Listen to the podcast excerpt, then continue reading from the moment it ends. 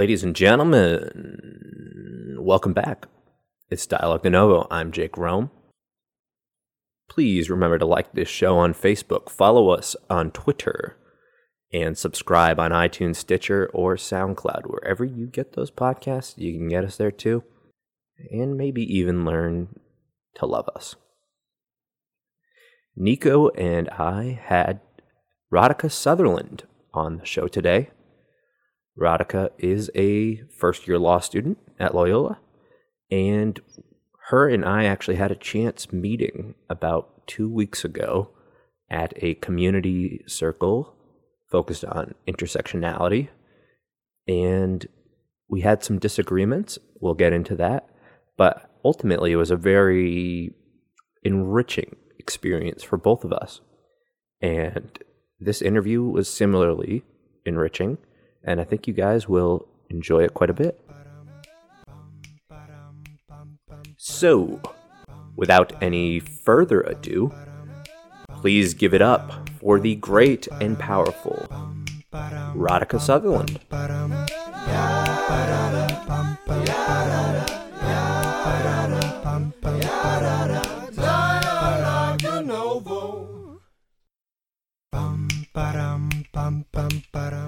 All right, so you want to just jump in?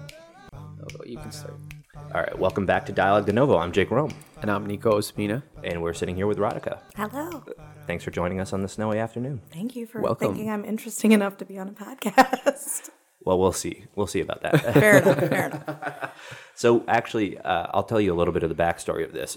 Radhika and I first met at a intersectionality circle that the school hosted, and she said some really interesting things. First and foremost, she said that she uh, had an aversion to my political persuasion, which I get more often than you would imagine, and then you went on and said some really interesting things about you having this kind of dueling identity that you're constantly being pulled in these two different directions because you are the daughter of immigrants and you also feel very strong kinship to this country off, obviously and that you are reminded in a lot of ways of the fact that you are an immigrant at, or the daughter of immigrants at some points could you just refresh my memory and fill the listeners in on exactly what it was that you said Yeah. Um, first, I'm going to start with the community circle itself. So that's something kind of new that's been going on at Loyola. And I actually attended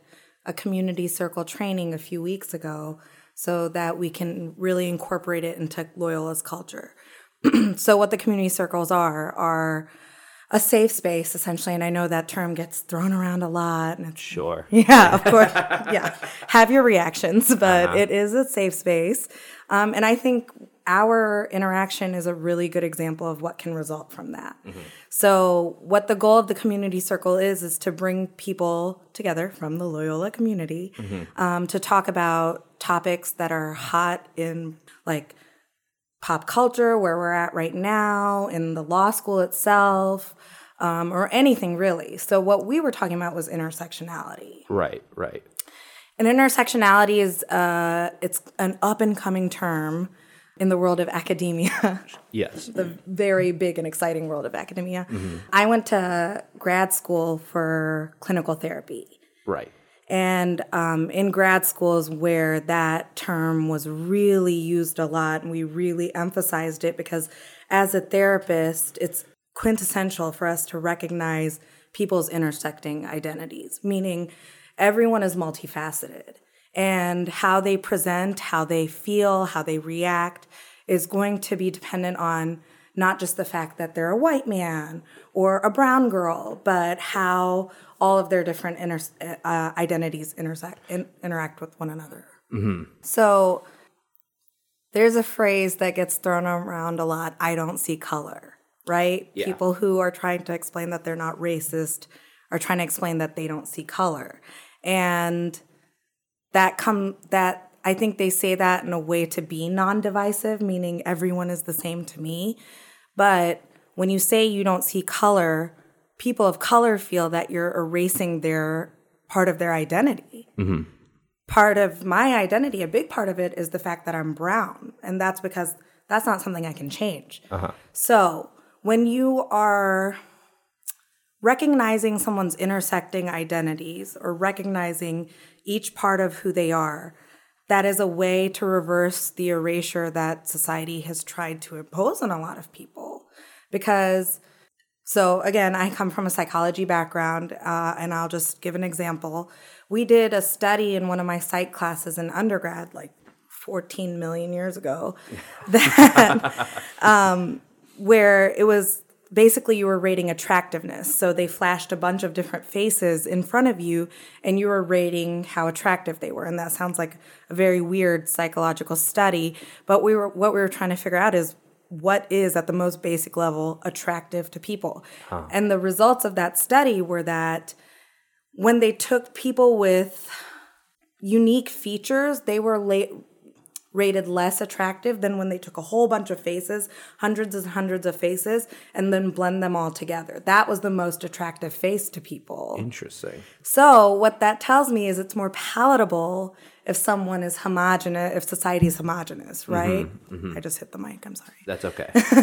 Um, I talk with my hands. That's that's a big thing about me. Um, so I think when people try to say things like "I don't see color" or intersecting identities or anything like that um, are almost divisive, I think that's wrong. It's actually just more comfortable for the person to see someone as not unique, but someone that I can put into a box that I already recognize.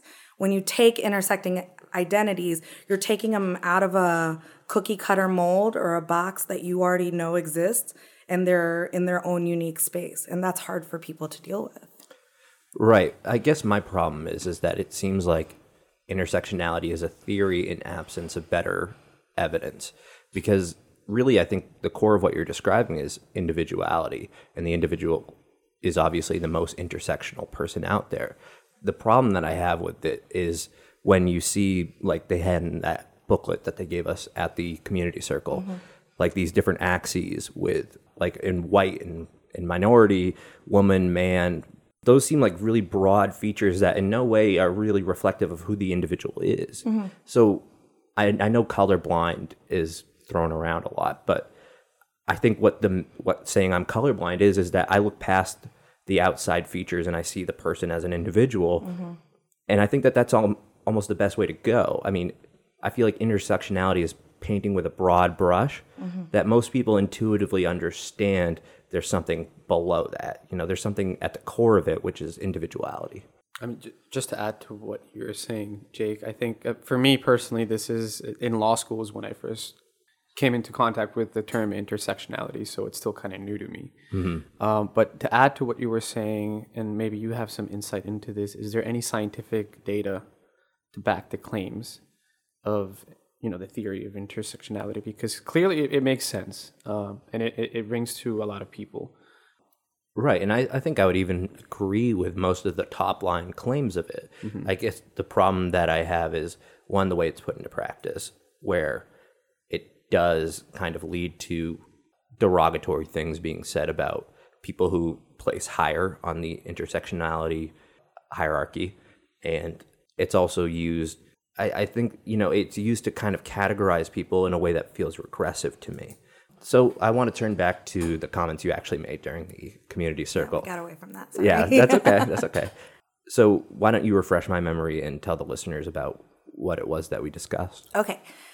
So, um, in this community circle, which if you ever come to one or have the opportunity to go to one, you should, because it's this very intimate space where people really are sharing things that they probably normally would never say to a group of strangers. I don't know what it is. There's like a magic about a community circle that makes you feel comfortable to say things. So, you, I think, were early on in the circle Yeah, yeah. when and when mm-hmm. you identified yourself as a conservative mm-hmm. and uh, just i don't know i'm trying to figure out if this was the case before 2015 probably with me it was i've been a quote unquote bleeding heart liberal since i knew what a liberal was Nice people. some of us can be. so when I when you just said it, I'm conservative. And especially, honestly, at Loyola, which seems like a very, um, like, social justice centric, which in my mind I automatically associate I'm with. just learning of this now. so to hear someone just say I'm a conservative in that setting, I was kind of shocked. So um, the way I described it was I had a visceral reaction to it, and by that I mean it was um, mental and physical. Like my face immediately got hot, immediately, and my um, heart started pumping, my hands started getting sweaty, and that's when I like really was like, I need to do some introspection about this. Like, why is it just that just him saying that I am a conservative male makes my face get hot? Like, I felt personally attacked by that. Mm-hmm. And I'm, I totally understand you in no way were attacking me. no. But that we're on the same page about that. But I think it's because my whole life and my life experiences, and I'm sure I'll share some of those here, I did feel like I was being attacked by conservative men. Mm-hmm. And so it's gotten, or it had gotten so bad to the point where you just identifying yourself as a conservative to a group in a safe space, that was enough for me to feel like it was a personal affront.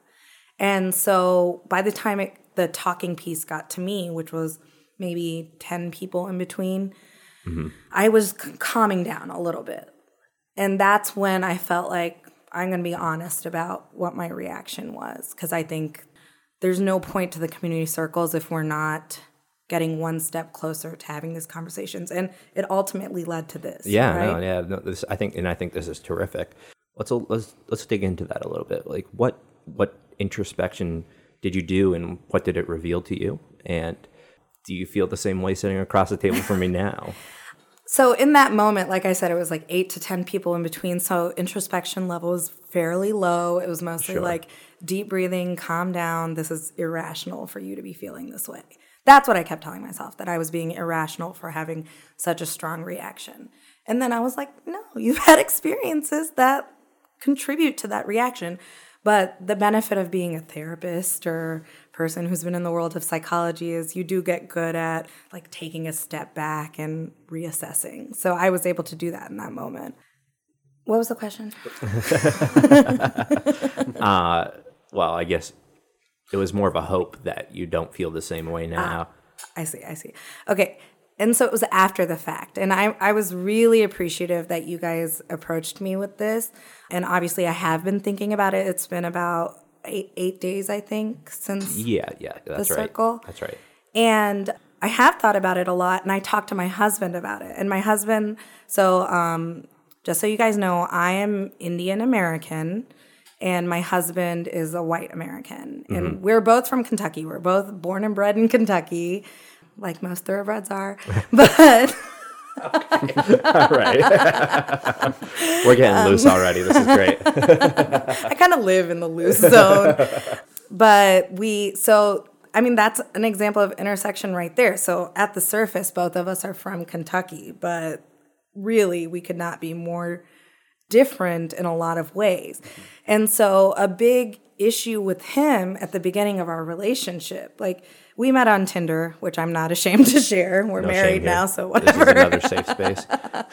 Um, so when, you know, we matched on Tinder, I of course had dealt with white guys before because I was born in Owensboro, Kentucky. Mm-hmm. But Kyle had never dated a person of color or had much like he has he has friends from all over, but it's different being in an intimate relationship with someone of a different culture than you are. I can imagine. Yeah.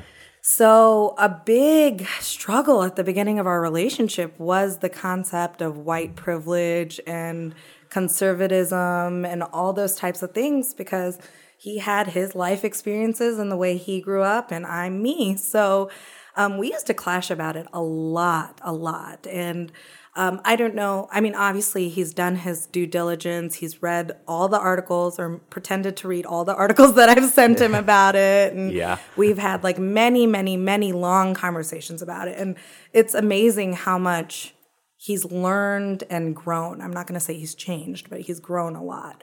So when I was talking to him about you, he was like really interested in that because he knows where he started and where he is now. Mm-hmm. And he was like, Well, you know, you're not going to be able to change that guy like you changed me. And I'm like, I'm not trying to change him, actually. I'm really looking forward to it because while I hope that like you grow and change through every conversation, I'm looking to do the same thing because of the very visceral reaction I mm-hmm. mentioned. Mm-hmm.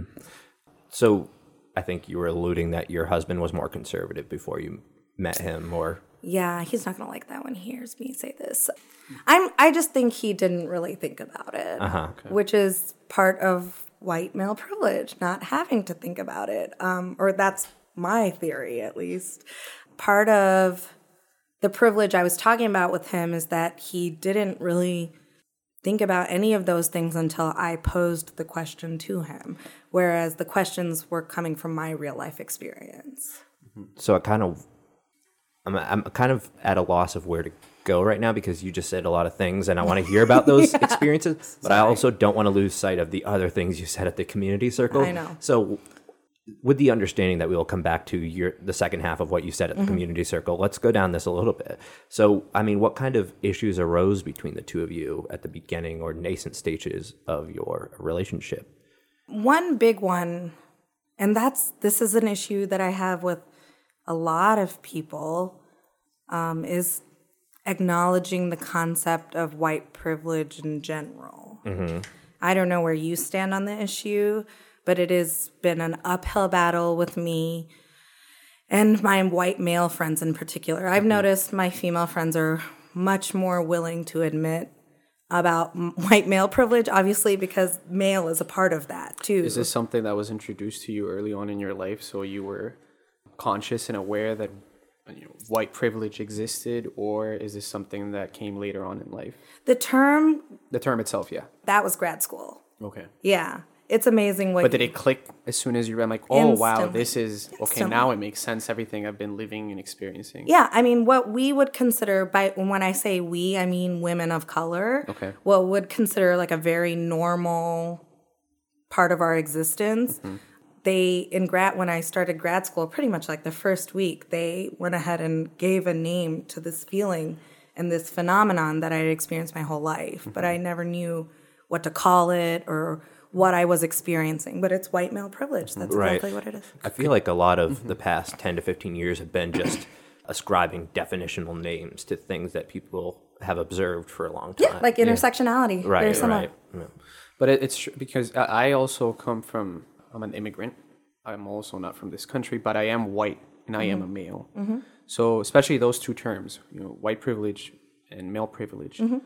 it's it's something I, I I honestly don't really understand, mm. and and and I don't understand the the objective and the purpose. Other than because I think I asked someone this once, I'm like, so so let's I, I don't know the theory behind it, but let's just assume for argument's sake that it's all true and I do have white privilege and I do have male privilege, what am I supposed to do with that information? What what is expected of me? What's my responsibility? What are my duties? Yeah. Yeah. I think there was a question mark in there somewhere. Um, I guess how do you conceptualize it, and what's the proper way to treat yourself with the acknowledgement that you have some sorts of privileges? Yeah, I mean, the very first step is being able to acknowledge that it exists. And that is the hardest part for people. And for my husband, that was the hardest part, admitting that it existed. I think that is more than half the battle because once people recognize that it exists, and, and I'm not saying that specifically to you mm-hmm. because your identity as an immigrant intersects white male privilege hard. Mm-hmm. So bringing it back to intersecting identities. But I mean, I know this is a very complex subject, but if you can just give us an a, you know overview of what this sort of privilege means and what it entails. Yeah. So white male privilege is it's a complicated question. It is I, I don't know if I can put a definition to what the term is, but I can give you lots of examples of Okay, how it comes up. Yeah. Just like I said with Kyle, not having to think about the state of politics because it doesn't affect me. That's going on in Washington, D.C. Whereas a lot of what was happening in politics affects the minority communities in particular very strongly. Mm-hmm. So something like the Affordable Care Act. Kyle didn't care. His mom had insurance through the hospital that she worked at, so it didn't affect him whether that happened or not. It was just something going on in Washington, D.C. Whereas with my family, I mean, that's a different story. We're small business owners also, so, and in the medical field. So mm-hmm. obviously, mm-hmm. whatever's going on in the insurance field affects us. And if not necessarily from my community, a lot of minority families, the Affordable Care Act is everything. And not even um, minority race wise, minority, socioeconomic status wise, also. Just anybody who is not in the majority, which is middle class, was very affected by something like the Affordable Care Act. So, um, not the privilege of not having to worry about what's going on in the in the government. Another really good example is what's going on with the visas. They're they're making all kinds of changes to what's going on with student visas and visitor visas and for someone like my husband who, you know, he's from Kentucky, his whole family lives in Kentucky or Ohio, why would that matter to him? But a lot of my family is from India, and so they rely on those visas to come here and study or visit family that lives here. So that was directly affecting us. So um, that's one arena that it is super prevalent is that that white male privilege, or the ma- that's just maybe the white part of it. That's what I was gonna say. Yeah. but the male privilege so um women's health care it's like constantly up for debate amongst all these old white guys in Washington D.C. and I, it will never cease to amaze me that they have so much of an influence over my body but um, that's like But male does, privilege does the mere fact that they're male disqualifies them for having the discussion? yes Okay. that's all it does it disqualifies them Okay. so so race and gender and I guess your economic status according to this would disqualify you from many discussions. that's I think that's Or not is that like an overstatement? Yeah, that's quite an overstatement. I think partic- I don't know that I would be comfortable saying that about anything else other than men discussing women's health issues. Okay. That I think is a complete dis- disqualification. But I don't know that I'd be comfortable to say that about other topics. I mean, I'm sure we could come up with some, but that one I, I'm very confident about. I did want to ask about so how does your experiences with your husband and the idea of white privilege how does that tie into the broader intersectional model like hmm. is should we be working towards getting everyone to think in this manner and is that part of the mission statement um, behind intersectionality and things like the community circle Yeah. First, I would love for people who would be designated with the white male privilege, people who um, either recognize it in themselves or whose society says they have it. I, I think it'd be great if those people would think about intersectionality within themselves because I, I have found, and I don't know if this is true or not, you guys correct me. I found that a lot of the guys I know um, don't really take the time to think about things like that, intersecting ide- identities within themselves, even. You know, I don't, I mean, that's. I, Well, oh, to be ahead. honest with you, I just I don't know many people, male or female, that Mm-hmm. do that. Maybe they do and they don't share it. It's just um, I think like you you alluded to Jake at the beginning. It's something that's discussed uh, in academic circles, but on a uh, day by day basis. I I'm not maybe because of my background, but I'm not Mm-hmm. exposed to this. Yeah, I mean, if we want to use the fact that you don't think about things like that as a symptom or evidence that white male privilege is a real thing, well, then I'd have to concede that it's a real thing because I don't think about it. I mean, on a day to day basis, I'm mostly concerned with very practical things. And I'm also just not an especially imaginative person. So I don't really spend a lot of time constructing narratives or uh, about myself or the world around me. I, it's it's not something I do. But to the extent that it does exist, I would concede that I have it.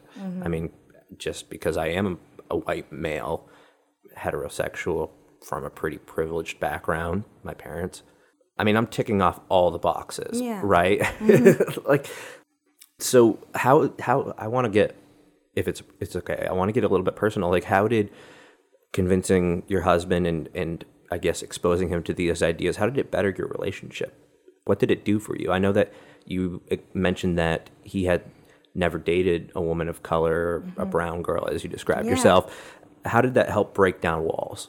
Yeah, I mean, I think his ability to recognize those things is kind of the foundation of our relationship because I'm not going to get mushy. If you had if you ask me like what I love about my husband, obviously it's a lot of things, but I think number one most is that when those issues came up in our relationship super early, way earlier than any couple should deal with those kind of things. Um, he obviously reacted strongly at the beginning because he was 23 Yeah. and we're 30 now so we've been been through this for a while but mm-hmm. he was 23 had never thought about it didn't want to believe it existed. He ta- thought about it and read some of the articles i sent him and then we had these great conversations where he was like oh my god I've just never looked at this. And i would send him articles about you know how girls in the world don't get educated about menstruation issues in the world about how like having a period is so normal in america and like it's just part of society but and how african and asian countries women's education is literally over as soon as they start their periods. Things like that that i, I mean i don't blame him for not thinking about it. I don't blame you guys for not thinking about it. Why would you? But um, the fact that he was willing to dig so deep really formed a very strong foundation for our relationship because it showed me what he was willing t- to give me in our relationship. Yeah, I mean, I, I I can compare that experience to relationships I have in my own life. You know, not the least of which is Kate sitting over there. I mean, we sat down for two and a half, maybe three hours, and debated intersectionality. Yeah. And uh, I'm always I always read whatever she sends me. You know, and I give her the time of day, even if I throw some eye rolls in there sometimes. But I, I I think that that's really important, and I think that that's a great tool or device to get people to listen to each other a little bit more is maybe acknowledging that there are things that you don't know, which I think as people who are in higher education and fancy ourselves intellectuals, I mean, that's one of the biggest skills we have is admitting what we don't know. Yeah. Um, you had actually asked me earlier um, how I was going to approach this conversation, and it's almost the same thing about Kyle and I. When you expressed an interest in talking to me despite whatever differences, I melted. I was like, okay, he's wanting to talk about it. So it's not like an animosity towards conservative males. I think it's more this fear, inherent fear that he's not going to want to hear anything I have to say or he's going to dismiss all of my experiences just based on his identifier in that moment.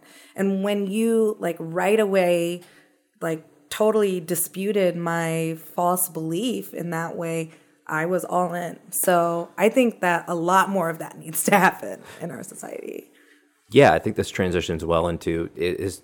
Could you maybe offer up some examples of how, first and foremost, maybe what the antecedents of your immediate like reaction to me pronouncing myself a conservative, where those came from, and then maybe some examples of how this intersectionality theory has played out in in real life affecting you. You know, what are, what are the examples of you know ways in which white male privilege has affected you, or being a minority and a, a woman, so on and so on. Yeah. So I was born in Owensboro, Kentucky, which is a rural community. Um, it's maybe the third or fourth largest city in Kentucky, but that's not saying much. and it used to be, you know, when you go to class and they ask you the dreaded fun fact. My fun fact always used to be that Johnny Depp was also born and raised in Owensboro, Kentucky. But I don't, I'm afraid that's not as cool as he used to be. yeah. So I've been forced to come up with some really crappy fun facts after that. But um, that's Owensboro, and it's just a typical. It's not a suburb of anything, but it's a typical suburban town. You know, like Right. the outskirts of Owensboro are all farms, but in and of itself. Owensboro thinks it's pretty hot stuff, you know. We're the third. We are the third largest city in Kentucky, you know. Yeah. Um, so that was a big formative part of my life experience because when you're born someplace like that, you can predict the demographics, you know? Like yeah. There are four high schools in our town and I went to Daviess County High School, which was like the preppy high school because of Ooh la la. I know. Gosh. Gosh, we're sitting at a table with a Daviess High School graduate, guys. Daviess County. Don't get it twisted. okay. Um, It's ridiculous. But that was only because the neighborhood that it was in, it was in an area that was around all these like I guess doctor neighborhoods. Owensboro is really known for its medical community, so um, there's lots of doctors. So it was really easy to put like there was Apollo High School, which was the the rural ag high school, and Daviess County was the preppy one, and Owensboro High School was out of all our high schools the one that had a large minority population, but that was because it was downtown, like by the river. So it's really, I mean, we all had to read Color of Law. I don't know if you guys had to as upperclassmen, but well, I did because we had Richard Rothstein on the uh, show. yeah, Well, yeah, it wasn't a required reading. yeah. Right. But I mean, I think it should be. I think everyone in the world I, should. I would read agree with that. Yeah. But Color of Law talks a lot about how cities, you know, mandated segregation, and you, that is very apparent in Owensboro, even though that wasn't one of the cities mentioned in the book. But that in my high school, I was one of maybe 10 Indian kids, and Indians was the biggest minority group because like I said we were in the doctor area of the the town so that's like one stereotype that holds true in this case. And um, we had maybe like one or two black kids and one or two Asian kids who were adopted. Yeah. So it was a, bi- and there were 2,000 people in my high school. So think about that. Like I went to high school with 1,985 white people. Yep. Did you find yourself subconsciously gravitating towards the Indian, small Indian community? No, Did you we- feel that your parents pushed you towards that? we all stayed away from each other. Really? Really, and now yeah. we we talk about it now, but we I think we all were taught self-hate is going to sound like a really dramatic term. Whatever works. But we, I mean, I think when you grow up in an environment like that and you're different, and people are like constantly making con- uh, comments, like in elementary school, I will never forget one time a guy came up to me, and we were probably in fourth grade, nine years old, and he was like, "Oh, I saw something about India on TV last night. Do you guys drink cow's pee?" Like just constantly stuff like that. And it makes you be like ew no. And then and then you like are almost taught to hate your culture because of that right? Because the the national geographic version or the discovery channel version of indian people was i guess people drinking cow pee i don't know if that's true or not. I've never heard of such a thing. Or like some kind of cobra cult that was in the forest. And like now i've gotten really quippy. I'm like okay well what about the blue people in the appalachian mountains? You know like now i have all kinds of comebacks. But when you're nine years old and hearing stuff like mm-hmm. that about Sure. your culture it's really confusing and it makes you want to distance yourself from that identity. Mm-hmm. So I think like with the other Indian kids, we all not that we hated each other. Not, I mean, hate has no place in the conversation. Not that we like didn't like each other because we all grew up together. Our parents, obviously, um, when my father came from India, he came to Chicago. He earned some money in Chicago and then moved down to Kentucky and bought a s- small business.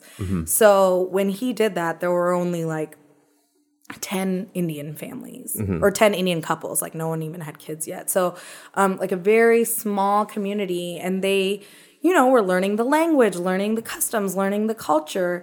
And so they relied heavily on one another. And I think they, they expected their children to do the same thing, but we almost went in the opposite direction. We were like kind of embarrassed of our parents, embarrassed of our culture, embarrassed the way our food smelt, embarrassed of like constantly being anytime. I love this meme um, where it says, when someone mentions diversity and inclusion in a meeting and you are the diversity and inclusion. Everyone looks at you like anytime anything like that comes up in school everyone's going to look at you. Right, whether if it's anywhere in the eastern hemisphere mm-hmm. i am automatically the authority of that. So when you're young you really don't want anything to do with it. So like we kind of all operated in our own circles. I'm just really grateful. My parents did a really good job of imbuing me with a love of our culture also. So i i think i'm maybe an, an exception that I speak the language fluently. I can read and write Hindi, and most um, they're called ABCDs, American Born Confused Desis. Um, most ABCDs don't, you know, speak Hindi, read and write it. So um, I grew up watching Bollywood. I love Indian dancing. The food I struggled with growing up, I'm much better about it now. But like, I love the food. I, think know. It's terrific. Well, now it's trendy. Yeah, I so now right, I'm yeah, allowed yeah, to like it because Indian food is cool and trendy. So, um, but growing up, if I ever like, I one time, elementary school was kind of traumatic. one time when I was in elementary school, I remember um, bringing a lunch that my mom packed for me, and like no one wanted to sit at the table because it smelled so strongly. Mm, Um, and now, if I brought Indian food, like everyone would want some. right, yeah. All the people with skinny jeans. Yeah. Do you have skinny jeans? Hell no. Oh, Jake, yeah, that's his trademark. Do you think I have the body for skinny jeans? Look at me. Um, But that's that's interesting that it going back to when you said that you know that it almost brought some self hate because of the reaction from the community. I myself was also an immigrant growing up in this country, mm-hmm. uh, but my experience was completely different. I think mainly because hearing you speak from your experience is I had the complete opposite experience where I was not seen as different, although I was different. Mm-hmm. I was white and I'm a male, mm-hmm. and then just people assumed that I was just you know quote unquote one of them. Right. Mm, so it's it's interesting to hear that because from my point of view, it almost brought uh, an external dis- ha- hatred is a strong word, but Yeah. a dislike of of American culture because I I saw them as they don't get me. Right, and then they would also do the whole. You know, I'm from Colombia, so they would do the whole, you know, cocaine, Pablo Escobar thing. sure, sure. All the greatest uh, hits. Yeah, And just to be clear, we're now into the territory of the second half of what you said at the intersectionality circle, which was this dueling identity thing and, and how how that's presented a huge life challenge for you.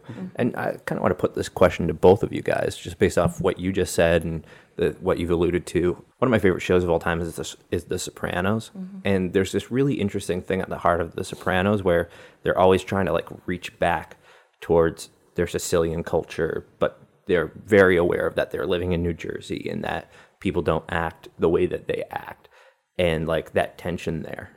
The theme is that there is something that there's something really precious or like sacred that's lost when you assimilate. And I guess how how do you feel about that, Nico? And then um, how do you feel about coming to embrace your culture later in life? We'll start with you. Oh, I was gonna say start with Nico because he's a first generation. You, Yeah, go ahead. yeah. I am a first generation, uh, and yes, I was brought up, I think unconsciously, that uh, Colombians are superior. You know, Latin Americans, you know, we have a better culture, we have a better family unity, and blah blah blah, and how you have to hold on to these values dearly, or else you lose them, and you'll just become, uh, you know, the fat American who works from nine to five type of thing, right? Don't lose sight of what's important in life. Um, and I remember as a teenage boy, I was very nationalistic and patriotic, and I would wear, you know, the little wristbands with the Colombian flag, and I, I, I wanted to visibly show my support for the Colombian culture. Was this in America or in This was in America, and also because I grew up in South Florida, uh, where there's like a big Latin presence. Yeah. There's a lot of Colombians, Venezuelans, Cubans. Naturally, we gravitate to each other, and and you know, there's the Latin niche that has the upper hand on on the dull American. You know, that's kind of like the vibe. Nobody's really thinking like that, but but it's it's this vibe of superiority, and somehow along the way, that became very silly. Sure. Uh, and I never really understood as as a grown up how assimilating to another culture would distance you from where you grew up or the values that were given to you. Because um, I've had the fortune of to travel a lot, meet a lot of people, and we have more in common as a species than than you know we think. Uh, and being a good, you can be a good person as you know with American values or with Colombian values, and usually this petty resistance to anything that's different, I think, is what leads to a lot of poor decisions. yeah. So you can you can like Colombian food and music, and you can also like American and, food and music. It's okay. You don't have to pick one. you know. Mm-hmm.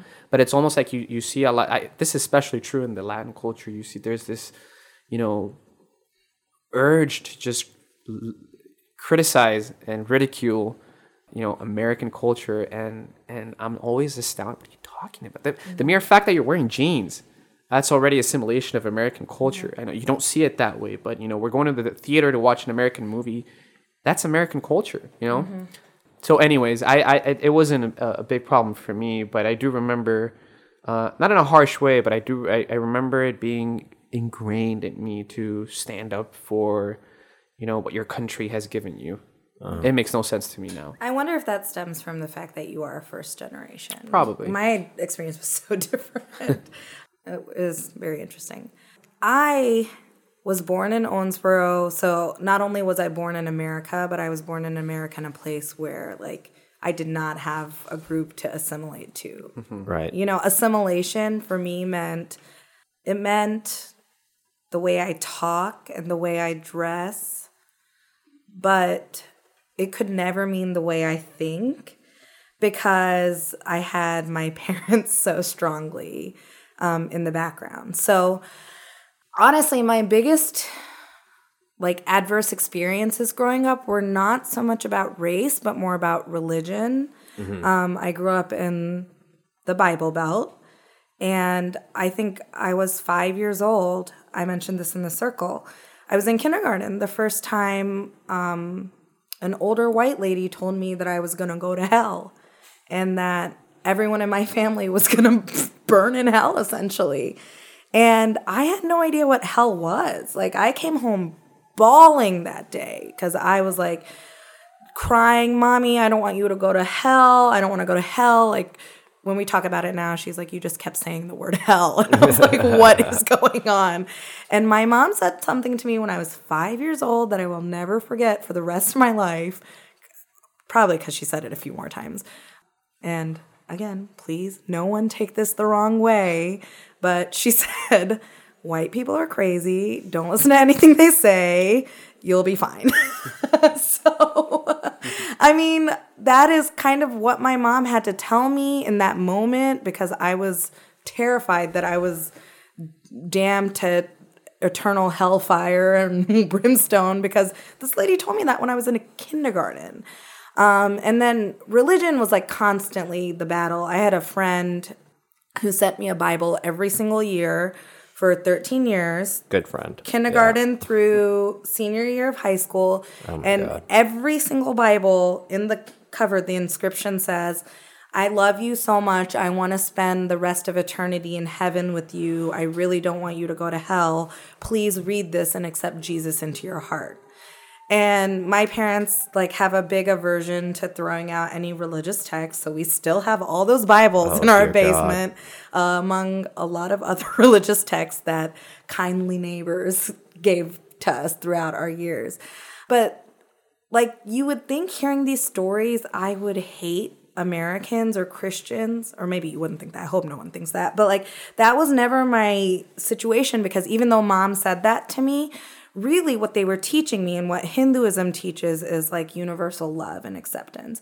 So my mom is a devout Hindu and she taught me that like God exists everywhere. So you can go to a mosque and worship God. Doesn't matter. It's the same God that we talk about at home. You can go to a church with your friends. That is totally fine. Pray to whatever you want. It was like very much about universal acceptance. And then at the other end of the spectrum, I was hearing that you are literally going to burn because you don't believe what I believe. Mm-hmm. So I was getting really conflicting messages, but the way that I was able to like survive and escape with my sanity was because the te- the fundamental teaching in my home was one of love and acceptance. Uh-huh. And then also that background message of white people are crazy and they're going to say crazy stuff to you and you just have to ignore it. And I think that that was like a major defense mechanism. And I, I think I'm fortunate that I turned out to be as, I mean, people who know me who are going to listen to this are going to be like, "Oh, what are you talking about? But like as stable as I did because there's like Yeah. so much conflicting messaging coming at you. But the fact that I loved myself. So the fact that some person was telling me they didn't want me to burn in hell, I was like, you know, I'm not going to because I'm a good person. So hopefully you can accept that. And if not, we'll But all I, be okay. I can see you pulling that one on your husband quite a few times. yeah. You're crazy. I don't need to listen. To. My to mom you. told me that I don't have to listen to anything you say.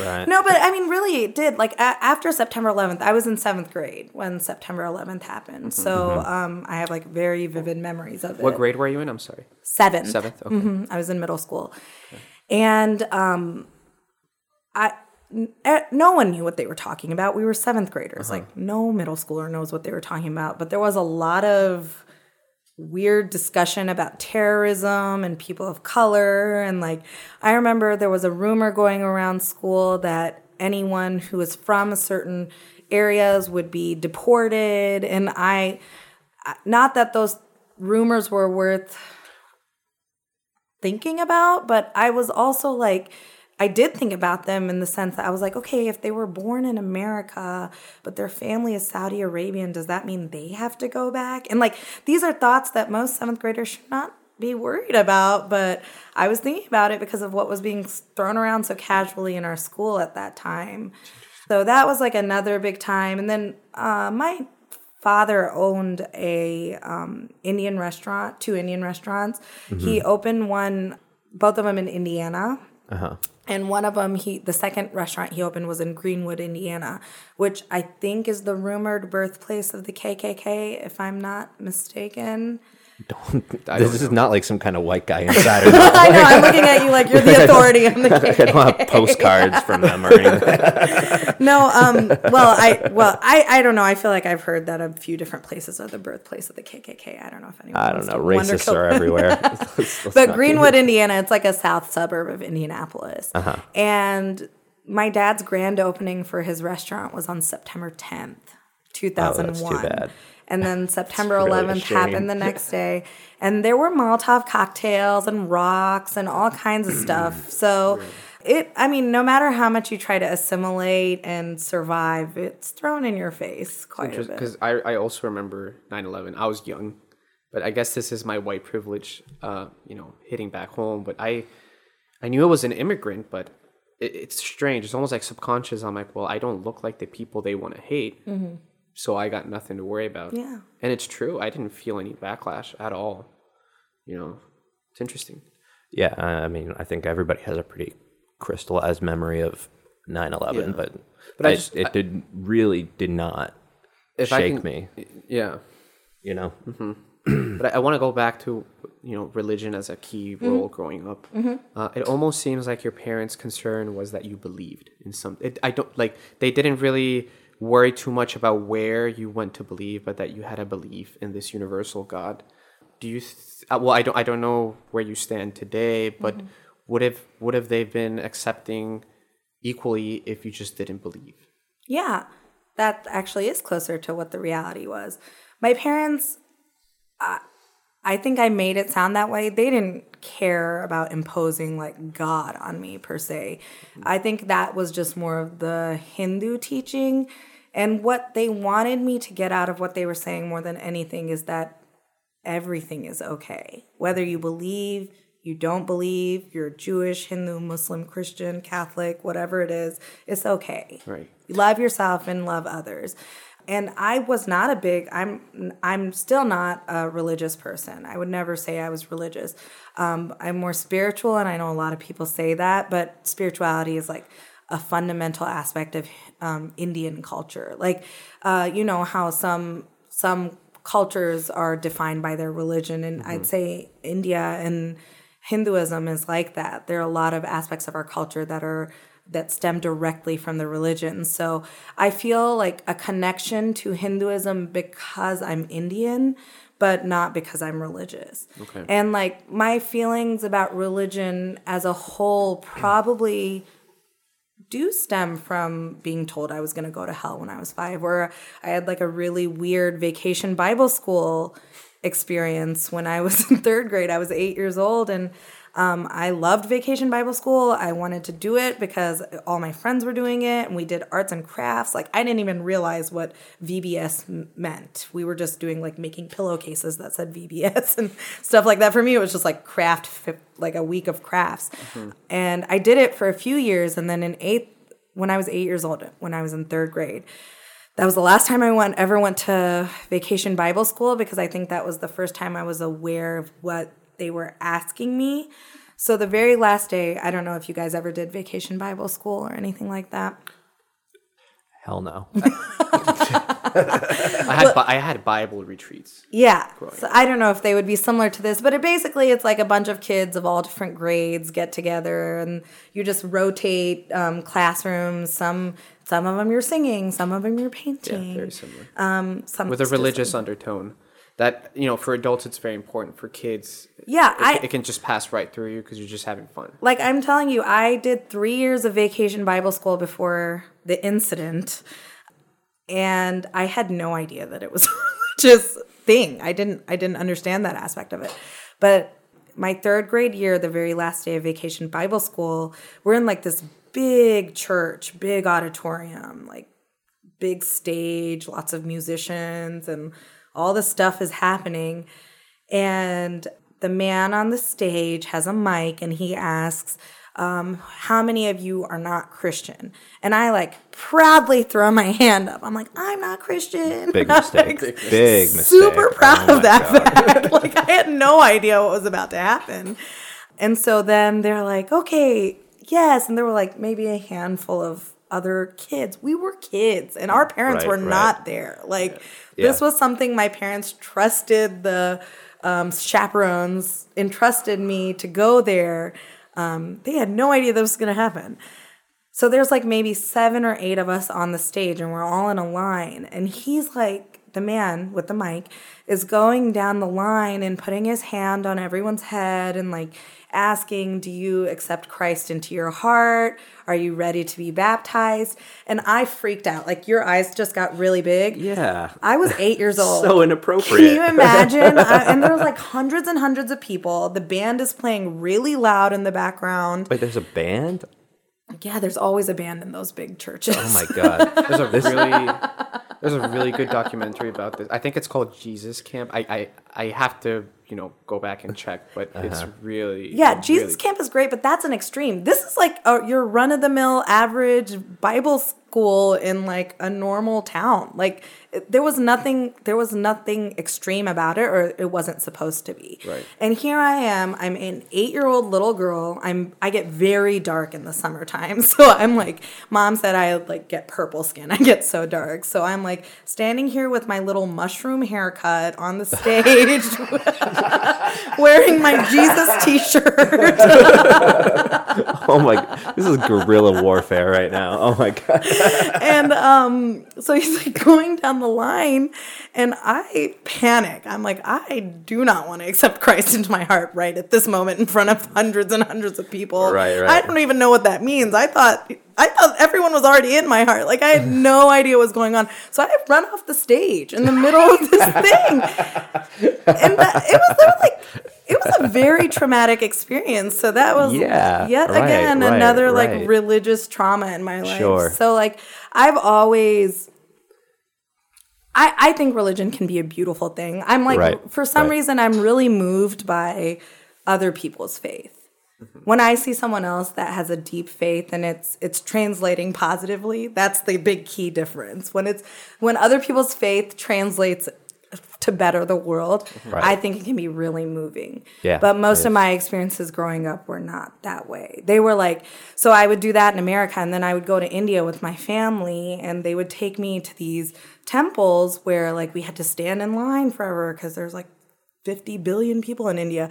And we'd have to um, like take our shoes off. And the temples are so beautiful and elaborate, but there's all these poor people begging for money outside of it. So I was like, it's not that I was so tied to Hinduism that I couldn't accept Christianity. It was nothing like that. It was just religion as a whole was a really murky, like dirty not dirty is too strong of a word but like i just shady almost like, i muddy. didn't yeah muddy muddy is a great word like i didn't want to go there in any sense of the word right. Right. I mean, I'm, I'm always skeptical of like these systems of belief where if you want to buy one piece of it, it kind of is a package deal. Like it's like you're going to sign on to all of this. But I, I actually really agree with you that religion is clearly a force for good in some instances mm-hmm. because it, changes people's lives so dramatically. Absolutely. And I think you know putting the locus of control outside of yourself in some ways, and and acknowledging that there's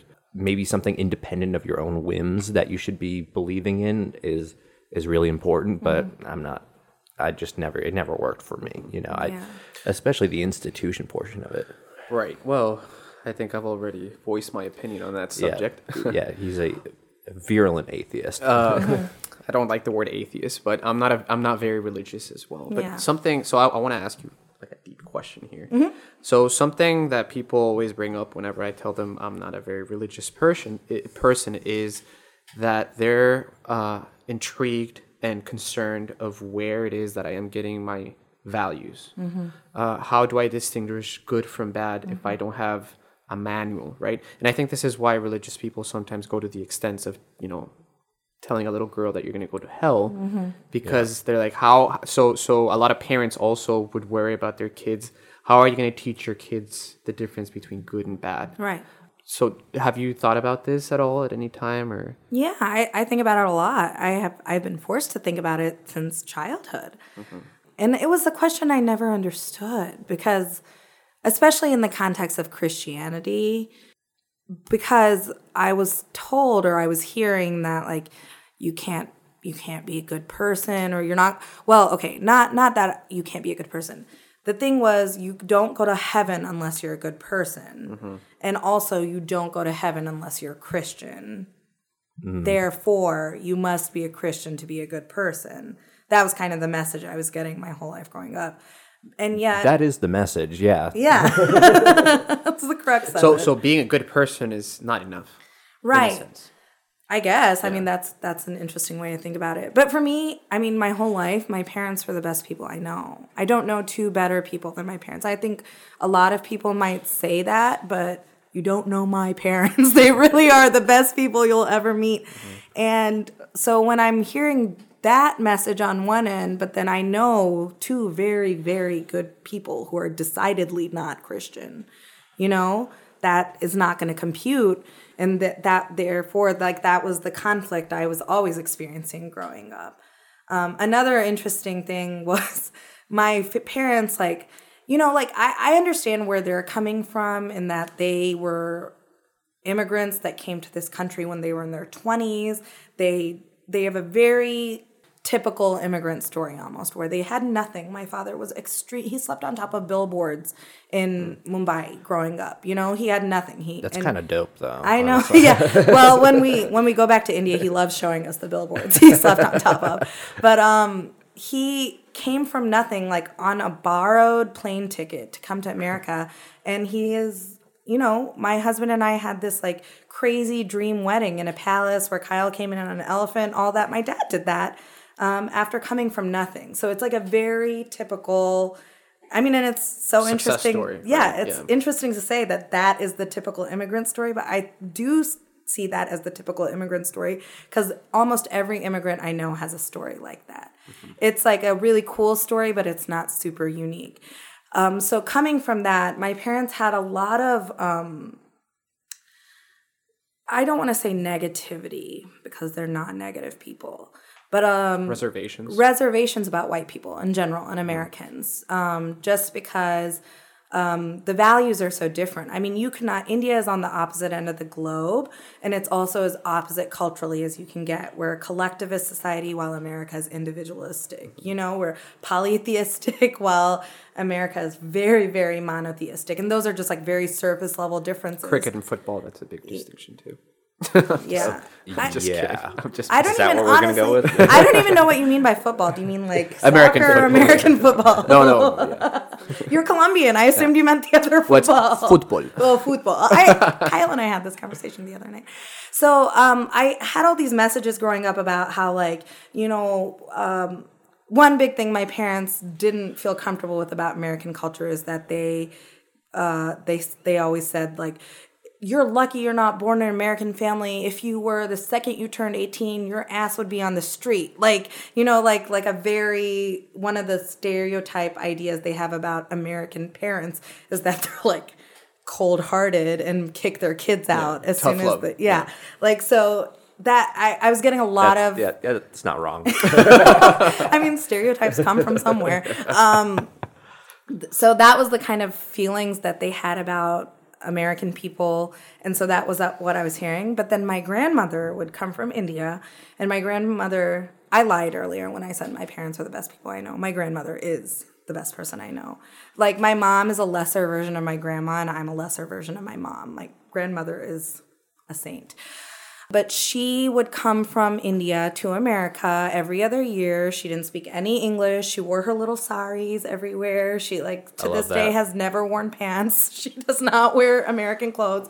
And all she would do, and this also is because she's as good of a person as she is, but she would see all the beauty in American culture and the beauty in American people. She was like, she always commented on like if you get stuck on the side of the road because of car trouble a million people will be willing to help you.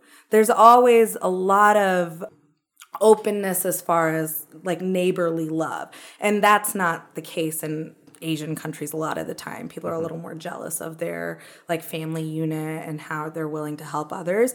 So my grandmother would come to this country and point out all the amazing things about american culture. So i'm really grateful that she did that too because it made me realize how much your experience and background and perspective like colors how you see people in general. So I, Um, uh, and this is not meant to come off as like accusatory in any way, Mm-hmm. but how does your father story as an immigrant and what you mentioned that a lot of immigrants you know have similar types of stories square with this idea of white privilege? Where does that fit into the schema? I mean, how Mm-hmm. how do you how do you conceptualize it? Did they just overcome all the odds, or is there something built into the fabric of American society that that allows people who work hard to rise up? Yeah, I'm. That's a really interesting question. The immigrant experience, I think, is the opposite of white privilege almost, in that, yes, I grew up in a somewhat privileged environment as far as socioeconomic status is concerned. But that was because my father literally came from nothing. So he didn't inherit land. He didn't get an education here. He didn't have anything. He didn't have a car. He didn't have anything. And because of sheer determination and will, he um, step by step by step. So he, when he first came here, he boarded with an American family, and he worked three jobs. He delivered newspapers in Rogers Park in January, which for a little Indian boy coming from Amer- um, India, like a tropical nation, to Chicago winters delivering newspapers, that in and of itself was an incredibly difficult experience. I would say so. Then he would go home and he would sleep, not really, just rest or eat whatever he could. And then he would go to a nursing home and work as a CNA for an eight hour shift. So he just came off of like four or five hours of delivering newspapers. Then he worked as a CNA. And CNA is a very thankless job. It's like the one of the most important jobs in a What's, nursing what's a home. CNA? It's a certified nurse's assistant. So what CNAs are doing a lot of the dirty work that no one else wants to do. changing, you know, diapers. Mm-hmm. Yeah, absolutely. The tough job. Um, so dad was a CNA, and then he would come home for a few more hours, and he would work at the Solo Cup factory overnight. And he did that every single day for three years. Mm-hmm. And I don't know a single white person that would do that. Quite frankly, I, I, I mean, I, I'm sure they're out there, but yeah. So know? so I guess the answer is that what your father had to work extra hard for would naturally accrue to someone. who- Maybe. Yeah, I mean, I don't want to speak generally, Right. but I know that immigrants who now are like, I have a lot of, again, I hate to perpetuate stereotypes, but most of my family is doctors, and they're all like in the upper echelon, you know, they're cardiothoracic surgeons, neurologists, um, educated at all the best universities in America. But what it took for them to get there is unspeakable, and the or un like most people would never believe that someone in that position did all of that. My uncle, who was ultimately the vice president of a pharmaceutical company before he retired, mm-hmm. he when he was in India, did not have electricity in his home. So he would walk blocks to the one and only street lamp in the town and studied his ass off under that street lamp to become a chemical engineer to come to the United States. So I That's feel like pretty remarkable. Yeah, Yeah, that, that's that's there- incredible. There are these things that the and I could never do it. I'm mm-hmm. I'm not an immigrant though. That I'm like that's the thing. I would never do it. Like any one of those jobs that my dad had for three years in a row, mm-hmm. I would never do that. But that's my privilege as an American. I'm I'm serious about it. Like I feel like it's a very immigrant thing to do. I mean, and you hear it all the time in our society, like you know they're doing jobs that no one else wants to do or is willing to do so I, another funny story real quick about my dad's experience like i think part of the reason he had three jobs um, one thing he always said to us was another re- reason that white people are crazy was because um, I'm just laughing because this is so ridiculous. I can't believe I'm about to say this out loud. he said that they're always naked. He's like, anytime I came home, they were naked. Like I, he would, he'd tell. I know. I don't know if this is true or not. Like I've asked him many times over the last 25 years, as long as I can remember him saying the story, and he insists that it's true. Like in India, people are very conservative clothing wise, Yeah. and I think he was really traumatized by the fact that these people he was boarding with were so open with their bodies. Um, and so he always talked about like how he would the it's so funny when he tells a story, like you would think maybe like cleaning old people's shit or delivering newspapers in negative Right. 10 degree that would That be would the be the worst horror job. story, yeah. but his horror story is always that he would come home and these people would be naked and he would sit in the bathroom and just cry and miss home and because everyone was always so naked and then he he spent all of his time working so he wouldn't have to be there Well, to, to be honest, we regularly record naked. Yeah, just yeah, we put on clothes. As a Oh, that- courtesy. that we- was we- so we sweet did. of you guys. um, That's so weird. I I know. mean, I'm from New England, so it's like the most puritanical part of the United Yeah. States, and that is not my experience at all. know. I mean, I still, I'm, I'm gonna have to ask him again when I see him over spring break. Are you sure that's? Are you sure they weren't wearing like flesh-colored bikinis or something? Or, I mean, even like just shorts would probably be a culture shock for your father or something like that. I don't know, but that's like he really insists on that being a part of his story. yeah. These naked white people that he lived with. Well, he was boarding with like people, right? Yeah, yeah. yeah. So maybe it was like some kind of hippie commune, and he didn't even know. I, I have no idea. Somewhere in Rogers Park, I think it was, or uh, down hmm, hmm. That's north. interesting. I, I want to step back a little bit and talk about a little bit more in depth about what you just said about privilege in general. Mm-hmm. And privilege to me is evident. There are there is privilege out there, and people need to be aware that they have Yeah. privilege. What I still, I guess, don't understand completely is why do we need to add these terms of white, male, etc., etc. Because I know a lot of white. Well, I don't know personally, but I am sure there's a lot of white families who are struggling financially, and they also have to work three shifts per day. And I'm also aware that at this moment there are immigrants of color from many countries who are coming here to the United States who are very well off financially mm-hmm. and they don't have to go through the grueling steps that most immigrants have to go through. So how why distinguish between these immigrants of color who are extremely wealthy and their white counterparts? Right. I think that's a good and a valid question. White privilege is not like other privileges. Um, the most glaring example I can give to you is you can be an African prince, and I knew one of these, an African prince, and you will still be viewed by Americans as a black man. Um, but you can be a poor white guy and not fear for your life when you're driving in your car and getting pulled over by a police officer. Okay. That is, I think, the most fundamental form of white privilege right now. I, I not fundamental, but like the biggest area of conversation in this country right now about white privilege is this fact that statistics show that men of color are murdered far more frequently in this country.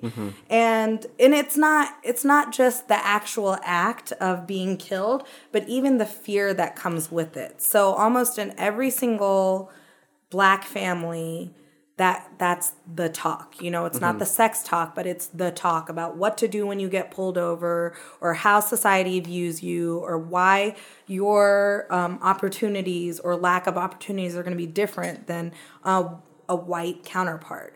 So that i mean that right there is the biggest form of white like the reason i think it's important to talk about white privilege is i i absolutely understand when a um, white family from a lower socioeconomic status feels really offended when we say, well, you have privilege, when they are struggling to feed their family just like a black family would be, or families of color who are doing very well comparatively. I understand the frustration there, but it's not a material privilege.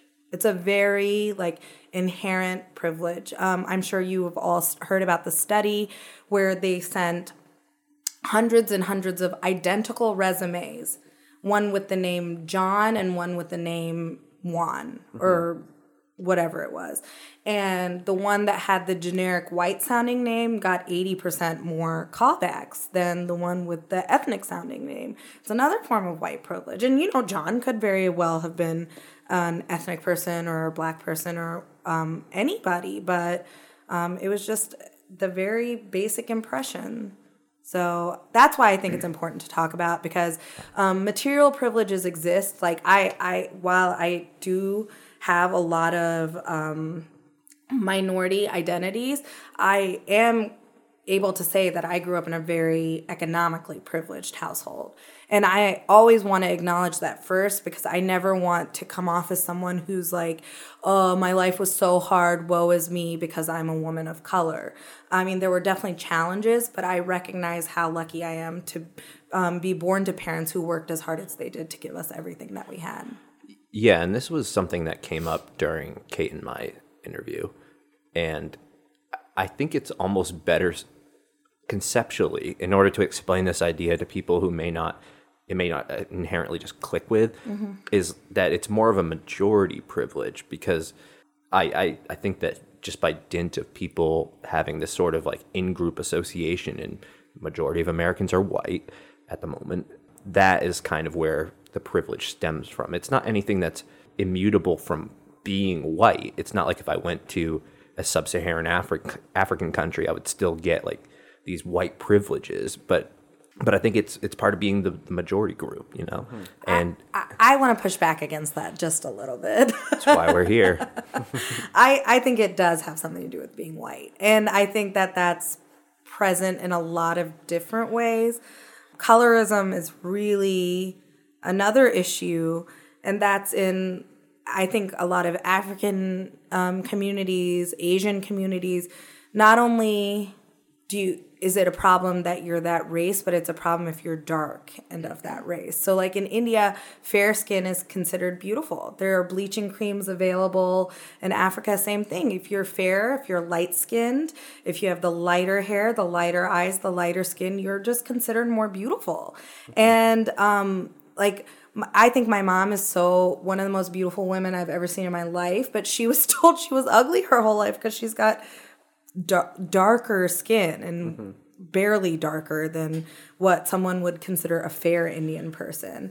So I think that like there is this concept that whiteness and lightness is better in that way because I mean, okay, we're going into the weeds here, but if you look at the beauty industry, what is the standard image you're given of a beautiful woman? maybe it's not necessarily a white woman, but it's a woman with straight hair, with big eyes, big lips, those type of things. And um, I've done a lot of research on it in grad school, but if you look at where those concepts originated from, it's a lot to do with colonization and with people in colonized countries being told that what is natural to your country is not beautiful. What we're bringing to your country is beautiful. Oh, but we're also going to steal all your spices and silk and everything to make ourselves more beautiful. So, mean, so this has a cross cultural presence. I mean, is does this hold up though in in countries that are untouched by colonialism? How many countries do you know that are untouched by colonialism? There's a lot of them in Africa, actually. In the Central Africa, there's Anyway, moving on.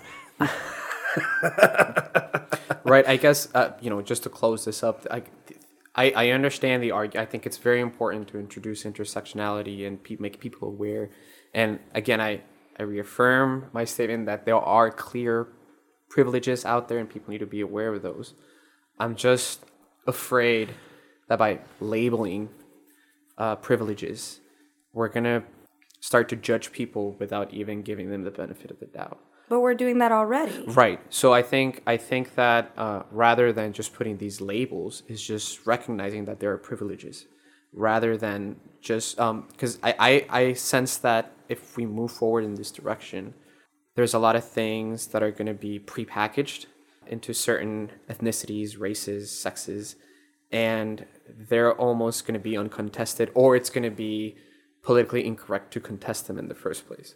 Does it make sense what I'm trying to say? Yeah, I mean, I, I I see that argument, but I I agree with the notion that white privilege exists. Right. You know. Right. So I- I- I do too. And I'm not one of those people, and I know that that, uh, some people feel much more strongly about this. That I don't really call it whatever you want if we're talking about the same thing. I mean, Okay.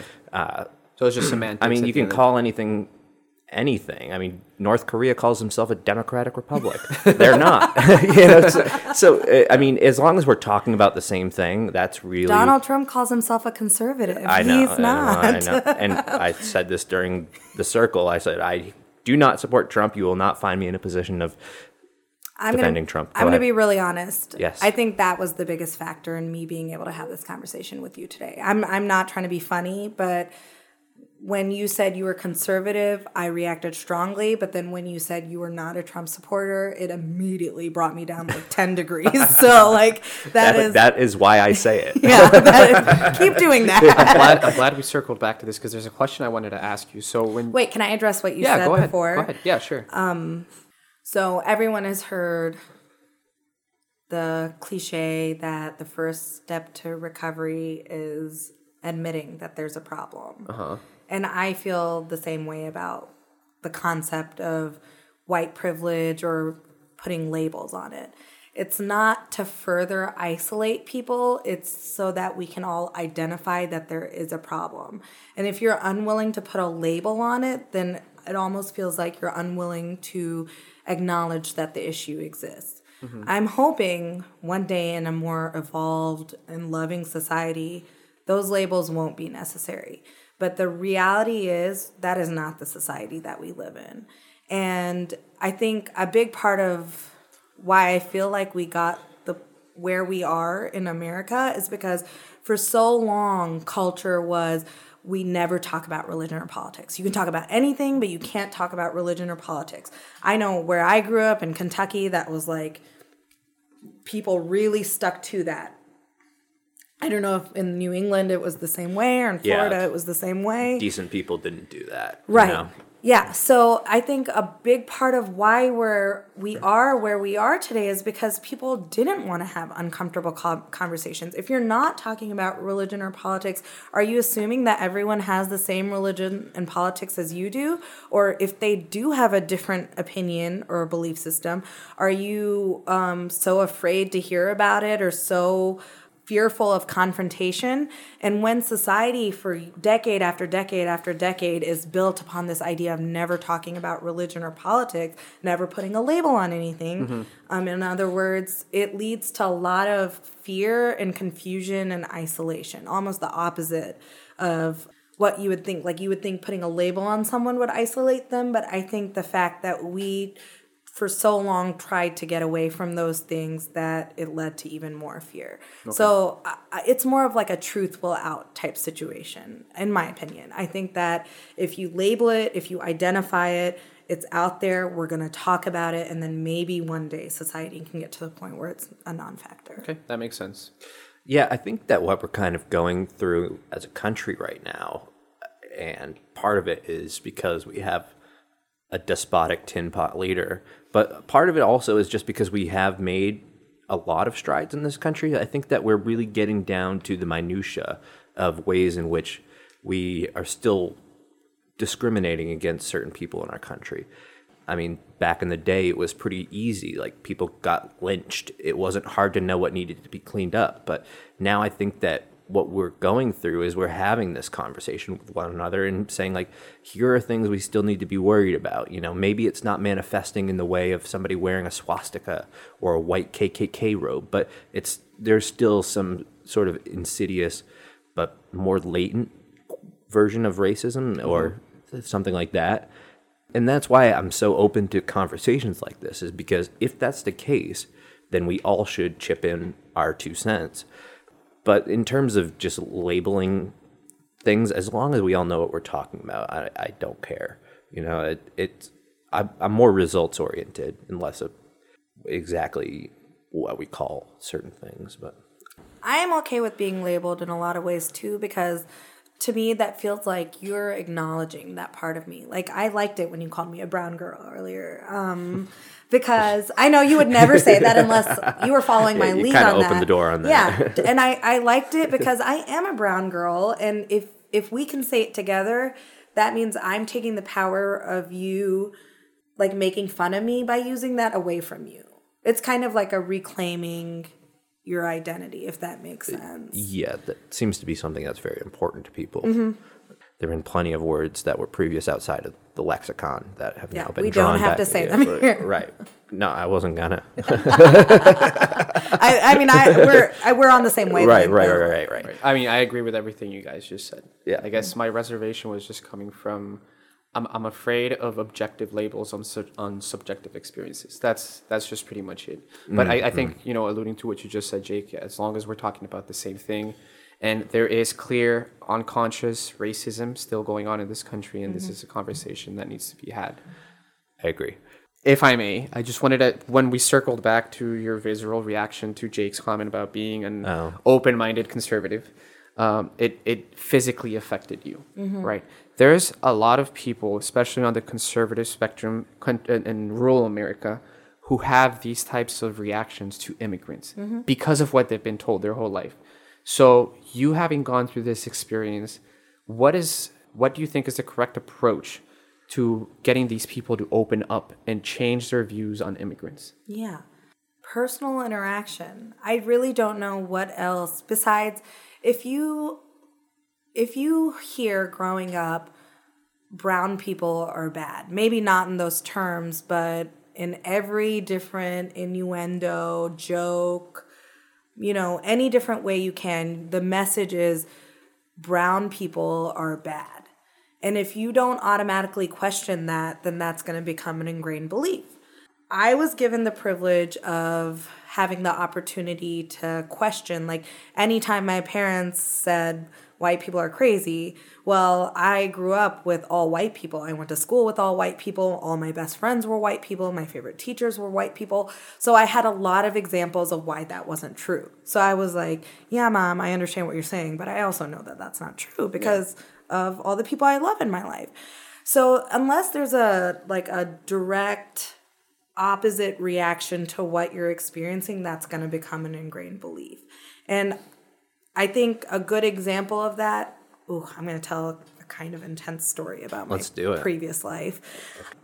Like I said, I was a forensic therapist. I worked in at Hardin County Detention Center. Um, it was a men's, I guess, jail. Prison isn't. It's a little more extreme. What's the distinction between a jail and a prison? I'm, am I supposed to know that? Oh, I'm sorry. I, I, I didn't mean to put you on I- the spot. I think just, jail is temporary holding, Okay. and prison is when you've actually been tried and convicted. Okay. Okay. Oh, great. Law student. So we the the men that I was working with came from the prison to this jail for um, different types of programming, but they were still incarcerated individuals. Um, so the program that I worked in, I worked with Class C and D felons. Um, so like I um, say, it wasn't like the rapists and murderers, but more your like you know woman beaters and drug dealers. A different. I mean, that that was just primarily my clientele, but Okay. but I mean, Do, just do you really want to spend more time with one over the other? I mean, no. I mean, you have to work your way up to like the class A felons when Yeah, you're right, you're in right, our right, position. So they start you with like the petty drug criminals, and Mm. then you get to work your way up to the really exciting stuff. Okay. Um. So The Ted I. Bundys of the world. Yeah, Okay. exactly. That's that's the good stuff. Yeah, right. you can really sink your teeth into. Um, oh, Ooh. I didn't even do that on purpose. we Um, have fun here. so um, I did not forget what I was saying. You work with the lower level offenders. C&D. Drug. Oh, intense story, right? So, Thanks, um, thank you. I'm glad someone's with it. um, so I worked with a group of about um, 40 inmates, maybe, and I was teaching at this time during the six month period. I was teaching substance abuse programming. So if they graduated from the six month program, then they would get six months knocked off their sentence. Um, so like the judge would give them the option, and then they could come to this program. And a lot of people really hated it. Uh, a lot of the guys would like come do it for a week and violently hate it and do something to go back to Gen Pop because it was not easy. It was not an easy place to live. It was not an easy program. So when you said they did something to get out of it, like what were the type of things that they Oh, you know, contraband and fighting and Just your usual. you know, just your usual yeah. jailhouse behaviors. So I had a crash course once I started. I had to take a crash course in recognizing gang tattoos um, because I was naive and treated everyone the same, silly me, and treated everyone like with kindness and warmth because that's how I try to operate in life. I feel like you it's very true that you catch more flies with honey than vinegar. So like all the therapists that worked there were like very hard nosed and very strict and they were like, Don't let yourself get manipulated. You're too nice to them, all kinds of stuff. And I'm like, it is very possible to be nice to someone and still be aware of like mm-hmm. what is happening in the interaction. So I was really friendly with this one guy. Like we talked about books, we talked about like his kids, what he wanted to do when he got out. Um, and one of my coworkers one day was like, "Do you know what that tattoo on his arm means?" And I was like, "No, I have no idea." And he said, "Look it up when you get home tonight." So I went down this dark internet hole of gang tattoos. And what I was looking at I, I mean, it felt like a slap in the face. It was like a hardcore white supremacist tattoo. Yeah. And I, that's when I was like, oh my God. I, I mean, I think I really didn't realize where I was or what I was dealing with until that moment. So then I decided that I was going to try to get to know this guy better. And so instead of him just doing like the normal classes that I taught or the groups that I ran, I um, scheduled him to come in for like a one-on-one therapy session. And everyone was like you're crazy for doing that i guess i am a glutton for punishment. But i i was like this guy that i've gotten to know at a pretty friendly level he has a very uh, intense hate tattoo showing for me to see every single day so we worked together. That first session was really rough. He was like almost silent. It was one of the worst, worst sessions of my life. He was almost silent for 30 minutes. And then at the end, he was like saying really negative things about therapy and like that he doesn't think that I'm going to be good at my job because all I can do is make jokes in front of a classroom. But when it comes to one on one conversation, I'm terrible, blah, blah, blah. So, I mean, it was, it shook me up a little bit. And then I talked to my supervisor about it. And I went, I did the same thing next week too. I scheduled a session with him again. And I was like, okay, this time I'm going to try a different tact. You, I mean, you have to try, just like with anything, you have to try a few different ways. Like sometimes you're just silent and a patient will open up to you. And sometimes you have to share a little bit about yourself and then they'll open up. So with him, I decided to be purely confrontational, which I try to avoid, but I went for it. I was like, do you think I know what your tattoo means on your arm? And he was shocked. He was like, I didn't think you knew. And I was like, Well, I was going to be on. I'm going to be honest. I didn't know. And then I looked it up and now I do. And he was like, almost in tears. And I was like, We can talk about it or we can't talk about it. And he said, I don't want to talk about it. And he left. And so I like mulled that over for a few weeks. And then he came to my office on his own one day and he didn't talk about the tattoo, but he talked about his family growing up and his grandparents. And he was just telling me all these like really lovely stories about his life. And I was okay with that. I was like, okay, I mean, good. I'm glad you had um, happy memories from your childhood. He left. He came back the next week. And that week was when he started telling me like uglier things about his childhood. And I, I, now when I step back and like see how the whole six month period unfolded, I understand what he was doing. But at the time, I was just so confused and just waiting to see what would happen each time. We got to the point where we did talk about his tattoo and why, almost why he became a white supremacist and how he was feeling about it now. I'm not going to get emotional. Uh, because the last day I was at the jail, right before I left, he wrote me a letter that I still have, that I will always have for the rest of my life, saying that he had never gotten to know a person of color ever. The only experience that he had known people of color in was in prison and jail because he'd been in out his whole life. And that is not a great way to get to know anybody or form judgments about a whole group of people in general. Um, and he said that he was like, he couldn't afford to get his tattoos removed, but if he could get his cousin to cover it up in the shack down the street, then he would do that. Um, he was gonna try covering it up with a sweatband. Like he was in of his own volition, giving me all these different ways he didn't want his tattoo to show anymore. And I can only hope that means that he didn't hold to those beliefs anymore because he didn't he didn't want to wear it as a label anymore. And as a result, like you know, the ripple effect, we talk about that a lot as therapists. I'm really hoping that he was able to talk to some of the people in his group about that and mm-hmm. maybe i don't know maybe it'll make a big difference long term down the road but that was a like a very formative experience for me as a therapist and as a person. I mean, if I'm being honest. Yeah, that's a pretty heavy story. I know, I know, I know. That's that's a that's insane though. I mean, uh, so how have experiences like that and in, in your practice of therapy shaped the way that you view humans? I mean, um, do you?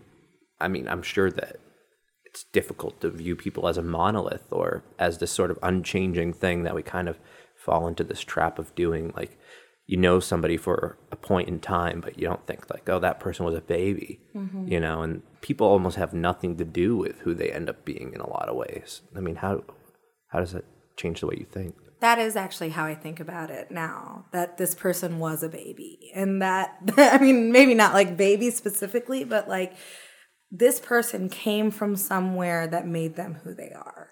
Right. And I think as a result, I'm far more optimistic. Mm-hmm. And it, it's interesting, like people say you were a therapist, you worked in prisons and psych hospitals, you're in law school. Like, you should really hate people. You should be really cynical.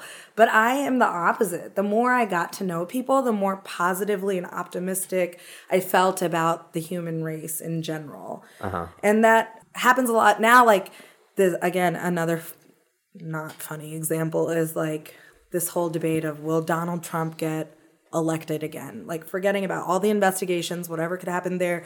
If things stood where they are today, would he get elected again? And my optimistic view is no. People have grown enough in the last 4 years that that would not be possible whereas most people think I'm naive for believing so. And maybe I am. I mean, I very naively was convinced I knew how 2016 was going to turn out. Sure.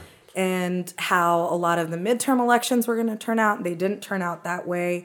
Um, so, but I've never stopped being optimistic about people. Mm-hmm. Well, I guess just now that we're on the topic, like how because you were so conceived that you know Hillary was going to win, how did Trump's victory affect you personally, and did that change your your view of you know a vast majority of the people? Do you think most people voted out of fear, out of misinformation, mis you know? I was in a really dark place after the election. I mean, I think the lowest low. I think um, I really believe as a therapist, like coming from a clinical perspective, every single human being, every single adult human being has experienced depression at some point in their lives. Um, if you look at like what the clinical definition of depression is and how it plays out, I really believe at some level every single person who is alive has experienced depression because it's really hard to be alive in this world. Right. And at some point it hits us all and we've all experienced depression. And a lot of time that depression goes unacknowledged and for very few people does it get so bad that they actually seek help for it. And I knew that about myself throughout grad school, but when the 2016 election happened, the the the night of, it was surreal. Like I felt physically worn down to like my bare bones. And then over the course of the next I would say month or two, four or five weeks, I became a really bitter person. And I know you guys don't know me very well, but I, I, I'm not a bitter person. I'm like, I picked up on that. yeah, generally like an optimistic, cheerful, happy, hopeful kind of person. You switched honey for vinegar for five weeks. I was pure vinegar. Oh, I, I was uh, vinegar and salt, really salty, man, like really salty. I was, I felt so personally attacked by the United States of America, and the one thing that I said that. I mean, I, I'm not going to disagree with my previous assessment that America is far more racist and sexist than I ever believed. I never believed that that was the condition of our country. And when that happened, like old Facebook statuses, ugh, I don't like thinking about them, but I did. I do remember like posting on Facebook um, that night that I feel personally attacked by America right now. And over the next five weeks, I got really bitter about it. I was having a lot of trouble with my husband also. I mean, I love him more than anything. And I was bitter towards him just because he was a white guy. And he was like, I wore an I with her shirt. I voted. I voted for Hillary. You can't be mad at me. And I'm like, but you're white. And you people did this to me. I mean, I was in a really dark place. And it got to the point where a lot of people in my life were like, this is not you. You've got you this is this is bad. This is this is the what's happened in the country is bad, but it has broken you down completely. So like I had to go to therapy because of the state of the nation, essentially. So it was not because of the political office of president. I mean, obviously everything is because of that, but that wasn't the reason I was so worn down. It was because I was like, everyone around me, did they vote for Trump? Did you vote for Trump? Did you like, I could not look at a white person without wondering if they had voted for Trump. 57% of college educated white women voted for Donald Trump. 57%. So, like, that was a demographic I was shocked That was about. shock for me too. I mean, Yeah. yeah. That was crazy. Yeah. I remember election night and just the absolutely suspended reality that I was feeling or just sheer disbelief. I was like, this is insanity. And I and I wondered for a while what it revealed about us as a country, mm-hmm. s- like you did. I mean, ultimately, I don't know that people voted because they were racist and sexist, Right. you know, but obviously our capacity to tolerate someone who is pretty openly racist and sexist uh, s- speaks volumes about us. But, you know. So you spend a lot of time in prisons. You are a psychologist. You think Donald Trump's a sociopath? I'm not a psychologist. I'm a clinical therapist, and my clinical opinion is that he is a narcissist. He's on axis two. Um, there, if you look at the DMV, there's DSM. not- oh, sorry, the DMV, the I'm DSM. like, wow, where this where is this going? no, sorry, the DSM. They have it on his license. I mean, it should be. Uh, does he even drive? I don't. Probably not. Uh, I don't know. Does he even walk? I don't think he can think about that many things at the same time to qualify for a license. He's got a lot of things he doesn't qualify for, so he probably. We're probably does. so violating the Goldwater rule right now, but this is fine. if you look in the DSM at the uh, criteria for pathological narcissism, he meets nine for nine criteria. I mean, there's no question. Um, sociopathy, I would say he has antisocial personality tendencies. Mm-hmm. Not, I would never go so far as to say he has the disorder without having a lot of conversations with him, which I hope to never have. So we'll never know.